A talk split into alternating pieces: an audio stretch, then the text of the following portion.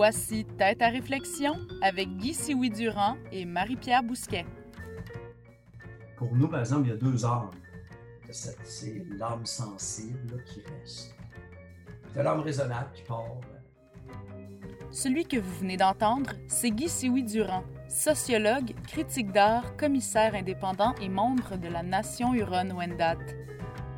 C'est intéressant parce qu'on n'enterre pas partout les morts. Il n'y a rien de plus distinctif que les manières qu'on a de traiter ces morts. Et voici Marie-Pierre Bousquet, directrice du programme en études autochtones au département d'anthropologie de l'Université de Montréal. Aujourd'hui, à Tête à réflexion, nos invités nous expliquent les croyances et les pratiques funéraires de nations autochtones.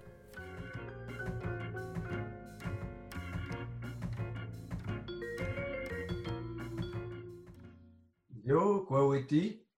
Oh, alors,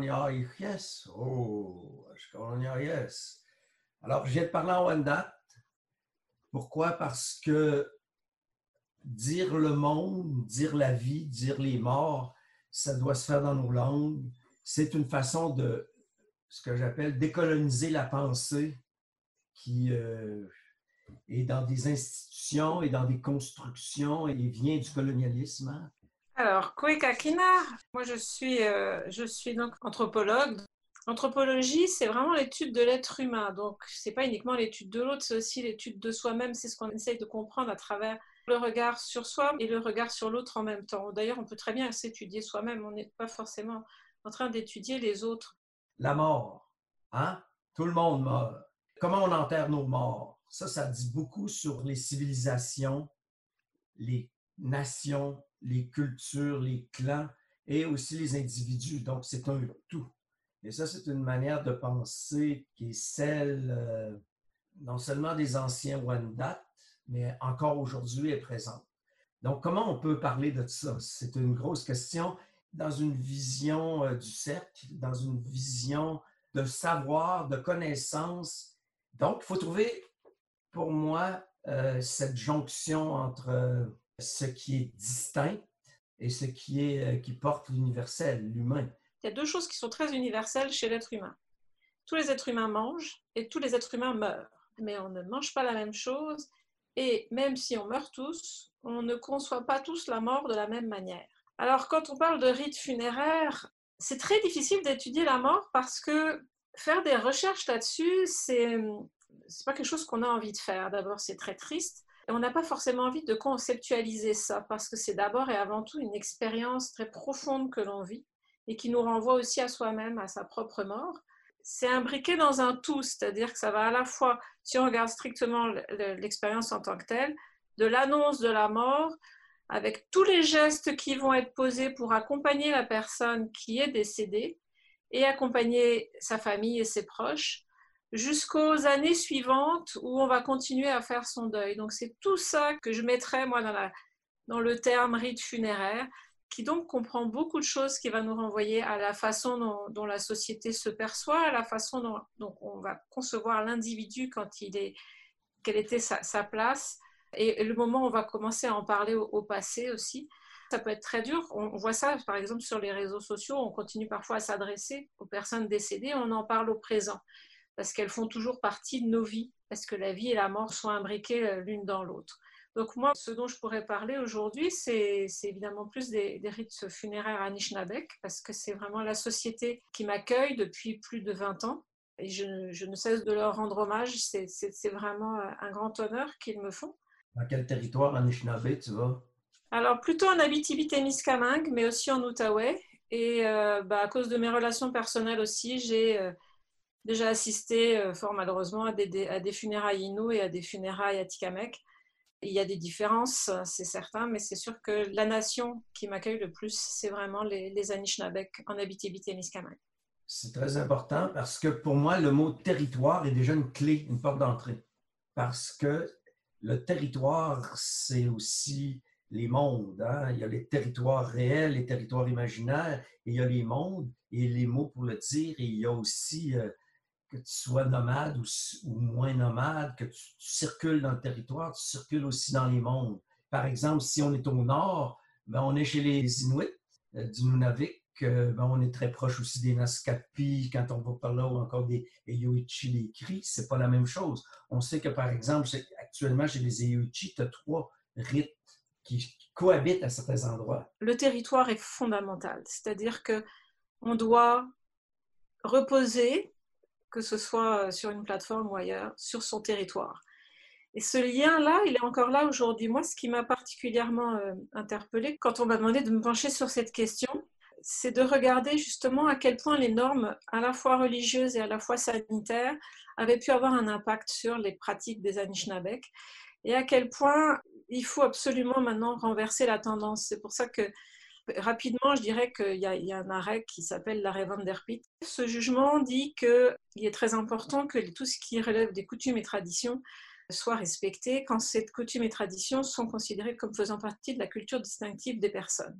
Quand je suis allé au Sri Lanka, j'ai rencontré les, les Indiens Védas, qui sont vraiment les plus pauvres, les fins de la terre, parmi l'ensemble de ce qu'on pourrait appeler les humains, les choses-là. La première chose que le chef m'a demandé, comment vous enterrez vos morts? C'est quand même intéressant, parce que c'est la première question de rencontrer euh, un Wanda d'Amérique. Et on avait fait un échange, il m'avait remis une flèche, hein, des flèches qui tuent. Moi, j'avais amené un capteur de rêve. Pourquoi le capteur de rêve? C'est intéressant parce que tu as des versions d'explication. C'est quoi un capteur de rêve? La première, ça allait avec les morts. Tu ne peux pas aller pêcher dans un lac. Tu ne peux pas aller dans la rivière si tu ne retires pas tes morts noyés. Tes morts noyés ou morts de froid, ça amenait un autre type de funérailles, un autre type de rapport au corps puis au rituel chez les Wendat. Et cette idée de sortir les mauvais rêves, les morts, des lacs, des rivières, on n'est pas très loin des beaux rêves dans un capteur de rêve qu'on retrouve partout dans le monde. Chez les Anishinaabeg, par exemple, pendant euh, très longtemps, avant d'enterrer, il y avait, on, il y avait ce qu'on appelait des rituels de double funérailles. C'est-à-dire que, en gros, quand les personnes mouraient, on, on construisait une plateforme dans les arbres et on mettait la personne dessus, bien enveloppée dans des écorces. Ça s'appelle un teshipidagan. Et c'est, c'est aussi des pratiques que l'on faisait pour les, les animaux décédés. Pour les animaux, enfin, c'est après la consommation, hein, parce que les animaux, on les tue pour les manger. On ne les tue pas pour le plaisir du tout, bien sûr. Alors que les êtres humains, là, c'est une pratique vraiment de respect. On n'enterre pas tout de suite. Et une fois que le deuil a été bien commencé, plus tard, donc, après la, la plateforme, on enterrait la personne avec euh, le corps orienté selon les, les points cardinaux. Alors, ce n'est pas toujours les mêmes. Alors, je ne peux pas vous dire que c'était la tête à l'est. Et le... Bon, ça dépend aussi de, de la saison où la personne est décédée euh, et le chemin qu'elle va suivre. Mais donc, on n'enterrait pas tout de suite. Cette pratique a, n'a plus été observée à partir du dix-neuvième siècle. On ne sait pas très bien pourquoi. On pense que c'est à cause justement des, des épidémies. Le rapport à la mort commence du vivant. Tu parles avec l'autre. Il n'y a pas la peur de la mort. On n'a pas une peur de la mort si on est un guerrier, si on est un aîné. Et ça, ça se reflète, par exemple, dans la nourriture, comment tu partages la nourriture, tout ça. Ça se reflète dans l'habillement, préparer le costume et les présents et tout ça, que ce soit des fêtes collectives comme nous chez les Wendat. Bien, il y a déjà ce début-là, la mort est dans la vie. Et ça, c'est intéressant. C'est ce monde vivant qui structure aussi la société et que les mots disent aussi. Donc, c'est bien que maintenant, on ait la revitalisation des langues. Ça fait vingt-cinq ans qu'à Wendake, moi, je suis membre de la Maison Longue à Kwa Wawarak, que la Maison Longue et les rituels, on les fait. Et que ça fait plus longtemps encore que nos amis euh, euh, Ganengeaga, Ganonwage, Ganstake et Akwasasne ont aussi les Maisons Longues et les, les rituels. Donc, c'est, dans ce sens-là, c'est encore vivant. Quand on décède de nos jours, le corps quasiment ne nous appartient plus. Je veux dire, c'est une entreprise funéraire qui va entièrement tout prendre en charge. Il faut que l'heure du décès soit constatée par un médecin. Ensuite, tout le traitement du corps va complètement échapper à la famille, aux proches et autres. Et il y a vraiment d'ailleurs des mouvements de résistance pour justement se réapproprier tout ce qu'il y a autour de la mort, que ça ne soit pas uniquement une entreprise funéraire qui se, s'occupe de tout. C'est pourtant encore énormément, largement le cas.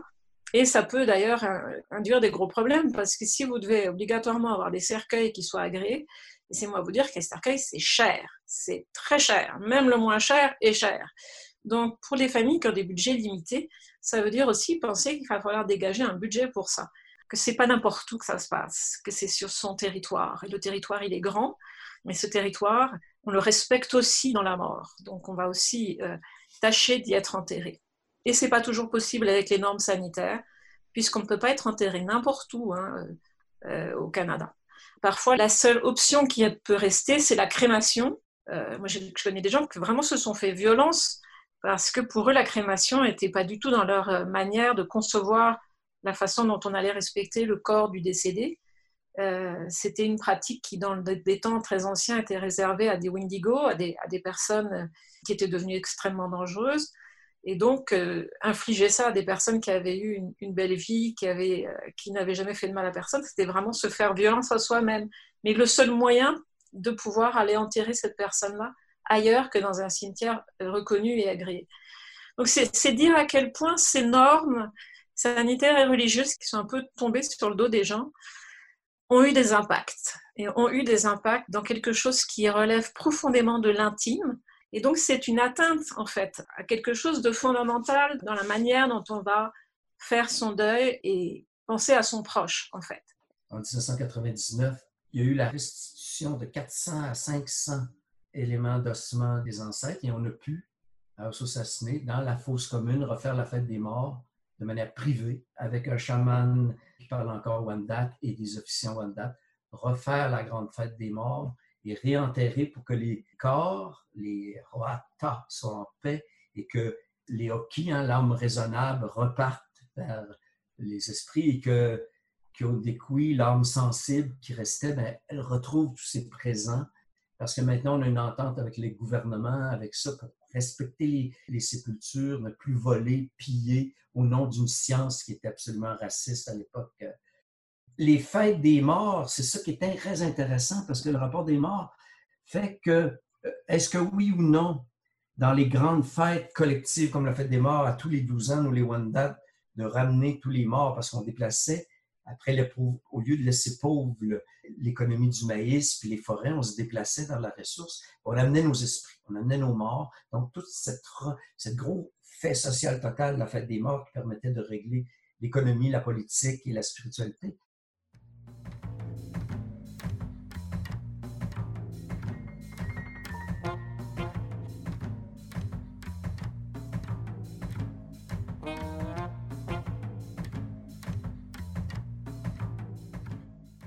Quand je disais tout à l'heure que l'alimentation, c'était la deuxième chose qui était vraiment universelle chez les êtres humains. Chez les Anishinaabeg et chez d'autres Premières Nations, j'ai pu voir ça, on mange avec les morts. C'est-à-dire que souvent, il y a l'idée de pratique du dernier repas avec les personnes décédées. On va manger à côté d'eux. Ça m'a frappée, mais je n'ai pas assisté à énormément de veillées dans ma vie. Toujours trop, évidemment. Hein. Ce n'est pas le genre de, de, d'événement auquel on aime être convié, mais chaque fois que je suis allée à des veillées à Anishinaabeg, la première chose qu'on vous fait, c'est qu'on vous offre à boire et à manger. Et on va manger à côté de la personne qu'on va veiller. Et chez les Canadiens français, chez les, les premiers Américains, le temps que tout le monde vienne au funérailles, ça mangeait dans la maison, le mort est dans le salon. Et il y, y a cette idée de commensalité, de partager quelque chose ensemble avec cette personne-là qui est partie. Le corps physique est parti. Et dans la langue Anishinaabe, il y a l'idée que ce corps il part, le corps est, est, est mort, mais le double de la personne, lui, il va rester. Et il ne va jamais mourir. Donc, soit il va partir vers faire un, un voyage pour aller rejoindre le monde des morts, soit aussi il va, il va pouvoir rester avec les personnes tant qu'il n'a pas fini d'accomplir ce qu'il doit faire. Et il y a toute cette idée que donc, cette personne-là, son corps physique s'est terminé, mais il reste l'autre, il reste ce double-là. Je n'aime pas le traduire par âme, parce que âme, le mot « âme » est très connoté euh, dans le vocabulaire du christianisme, tandis que les mots dans les langues autochtones, que j'apprends en tout cas, ne signifient pas euh, la même chose.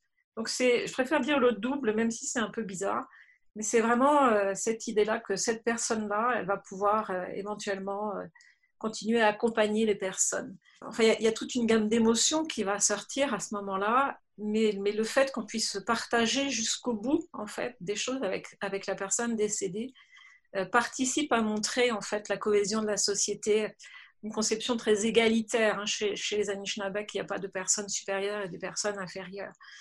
Mais il y a, il y a un souci dans les costumes. Quand tu fais, quand chez les Inuits, tu ne coupes pas le fil complètement euh, pour permettre que l'âme s'envole, euh, que tu mets les plus beaux habits comme pour aller chasser, que tu peins les visages, puis tu sais, lorsque tu vas pouvoir, tu vas retourner les corps vers l'eau pour que tu te vois partir. Il y a des belles délicatesses là, qui sont extraordinaires sur le plan, oui, de la mort, mais qui l'emportent sur la seule douleur. Dans ce sens-là, je dirais que la vie et la mort euh, dansent ensemble. Et même des, des, avec des complexités. Hein. Pour nous, par exemple, il y a deux âmes. C'est l'âme sensible là, qui reste. Puis tu as l'âme raisonnable qui part. À un moment donné, il faut que tu nourrisses un, tu nourrisses l'autre dans les rituels, il faut que tu prépares tout ça. Tout ça, ça fait un monde complexe qu'on ne peut pas résumer euh, à une prière puis à une messe. Mais dans la vie de tous les jours, c'est cette espèce de remarquable euh, écologie et rapport aux aînés. Ce qu'on pourrait appeler les rituels funéraires sont un humanisme du point de vue autochtone. Donc, il y a quelque chose qui est en train de s'installer entre une justice, une tendresse et un humanisme, selon moi. C'est même qu'il faut parler des rituels funéraires, il faut parler de la fête des âmes, la fête des morts, mais ce que ça met tout en branle. Maintenant, il faut être bienveillant. Donc, dans Wata, le corps, c'est pas juste un cadavre, c'est un monde vivant de toute la société.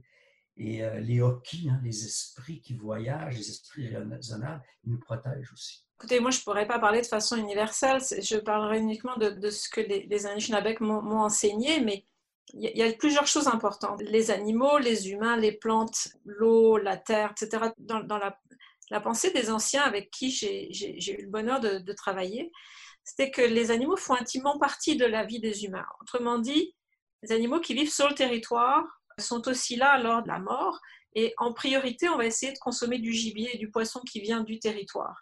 Il y a toute une pensée que euh, ce gibier-là et ce poisson-là, c'est donné, c'est offert pour participer au repas. Donc on fait un, un, un grand repas, un makushan, euh, au moment de la...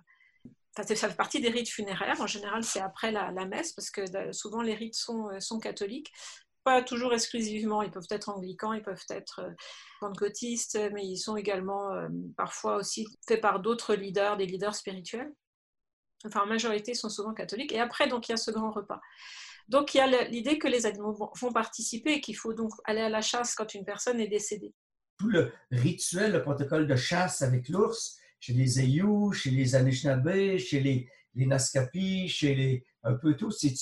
Tu parles avec, tu le remercies, tu fumes la pipe avec et tu lui remercies pour qu'il te donne la mémoire du territoire, le savoir du territoire et qu'il nous donne aussi la graisse pour survivre. Et euh, c'est pour ça que, en plus de la peau, si on enlève tout le monde du commerce des fourrures, de la marchandisation, euh, l'ours nous introduit avec cette idée que la chasse, c'est le souvenir aussi que les anciens, parce que c'est souvent les plus vieux qui meurent, à moins de, de suicide, l'accident, la noyade, tout ça, qu'on les enterre tout de suite. Ce n'est pas la même chose tout à fait, parce qu'il faut les libérer, il y a quelque chose qui n'est pas fini d'être accompli. Également, quand je parlais tout à l'heure de ce double, je vais mal le prononcer, parce que s'il y a des interlocuteurs Anishinaabeg qui m'écoutent, ils vont sûrement sourire avec mon accent. Mais bon, le double, c'est un tchitchagouche. Et le, ce, ce tchitchagouche, il peut revenir... Euh, soit sous son apparence humaine. Moi, j'ai souvent entendu des histoires que je trouvais très troublantes, d'ailleurs, de, de personnes qu'on va rencontrer, je ne sais pas, au centre commercial. Et en fait, ils sont décédés. Euh, ils sont décédés il n'y a pas longtemps. Ils sont venus dire au revoir, mais on ne le sait qu'après. Donc, sur le coup, on dit bonjour à la personne et autres. Et après, on dit, mais c'est pas possible, tu ne peux pas avoir rencontré un tel euh, au centre commercial. Il est décédé à l'hôpital de, de Val-d'Or il y a deux heures. Puis, tu, tu dis, non, non, je l'ai vu, là, tu sais, je l'ai rencontré, donc je suis sûre que je l'ai vu. Donc, soit il peut revenir sous son apparence humaine, soit on ne le voit pas mais on l'entend, soit il va revenir sous la forme d'un animal.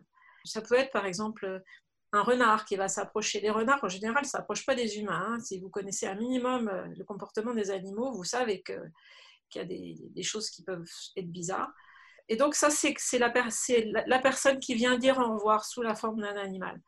Donc, euh, cette espèce de distinction entre les différentes classes et différentes espèces, les humains, les animaux, ça n'a pas vraiment de, de pertinence dans la pensée des anciens. Cette chasse-là, donc, c'est, c'est dans une optique de partage. C'est dans une optique de faire ça tous ensemble.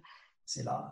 Le mot « âme » vient plus d'anima, animé, inanimé, et qui est la pensée des Hopis, qui est la pensée qui a eu beaucoup. Les Naskapis, à mon avis, sont très proches de la pensée des Hopis sur certains aspects. De ce, le plus important, c'est ce qui est caché. C'est ce qui est invisible, c'est pas ce qui est visible. Mais les petits signaux du visible vont te, ils vont te parler du monde invisible et de ce monde vivant. Cette conscience, euh, elle est, et elle se module et se modulait de tous les temps dans toutes ces formes-là. Et elle est encore, euh, euh, aujourd'hui, elle a un mot simple, hein, anthropocène, c'est-à-dire cette conscience de ce qui est fait par l'humain. Et là, on a une conscience de, de tous les éléments toxiques qui pourraient mettre fin à la vie de tout ce qui est vivant sur la planète et repartir à un autre cycle. Et dans une pensée, il faut quitter la pensée, la rationalité instrumentale dominante de toutes les divisions, les catégorisations, pour revenir à une pensée justement universelle, commune, et que propose la vision euh, circulaire, la vision qui permet toutes les renaissances. Donc, ça rejoint l'espoir. Et il n'y a que des individus espoirs, puis des sociétés espoirs. La vie, la mort, puis tout ça, c'est émotif, hein? Et ces émotions-là, on n'a pas tous la même manière de les exprimer. Vous avez des, des sociétés où, euh, où, au contraire, il faut donner énormément de place à l'exubérance, à des, à des émotions qui vont être, euh, que déjà on ressent, mais que l'on va montrer, on va pleurer très fort. Et d'autres, c'est exactement le contraire. Ces émotions, il faut les contenir, il faut les, essayer de ne pas les faire porter aux autres. On va considérer que si c'est trop bruyant, trop démonstratif, ça va le faire peser sur les autres personnes qu'il y a autour de nous. Donc, l'expression des émotions en tant que telle va être complètement différente chez les uns et chez les autres, mais être touché, avoir envie de pleurer, être en colère aussi parfois, euh, ce sont des émotions qui, sont, qui existent chez, partout. Ça, je pense que c'est très, très universel. C'était Tête à réflexion avec Guy Sioui-Durand et Marie-Pierre Bousquet. Réalisation, entrevue et montage, Jean-Michel Berthiaume. Narration, Camille Renaud. Musique, B A M Music Library. Productrice déléguée, Véronique Gabat. Productrice exécutive, Nadine Dufour. Un balado produit par Savoir Média en partenariat avec le gouvernement du Québec.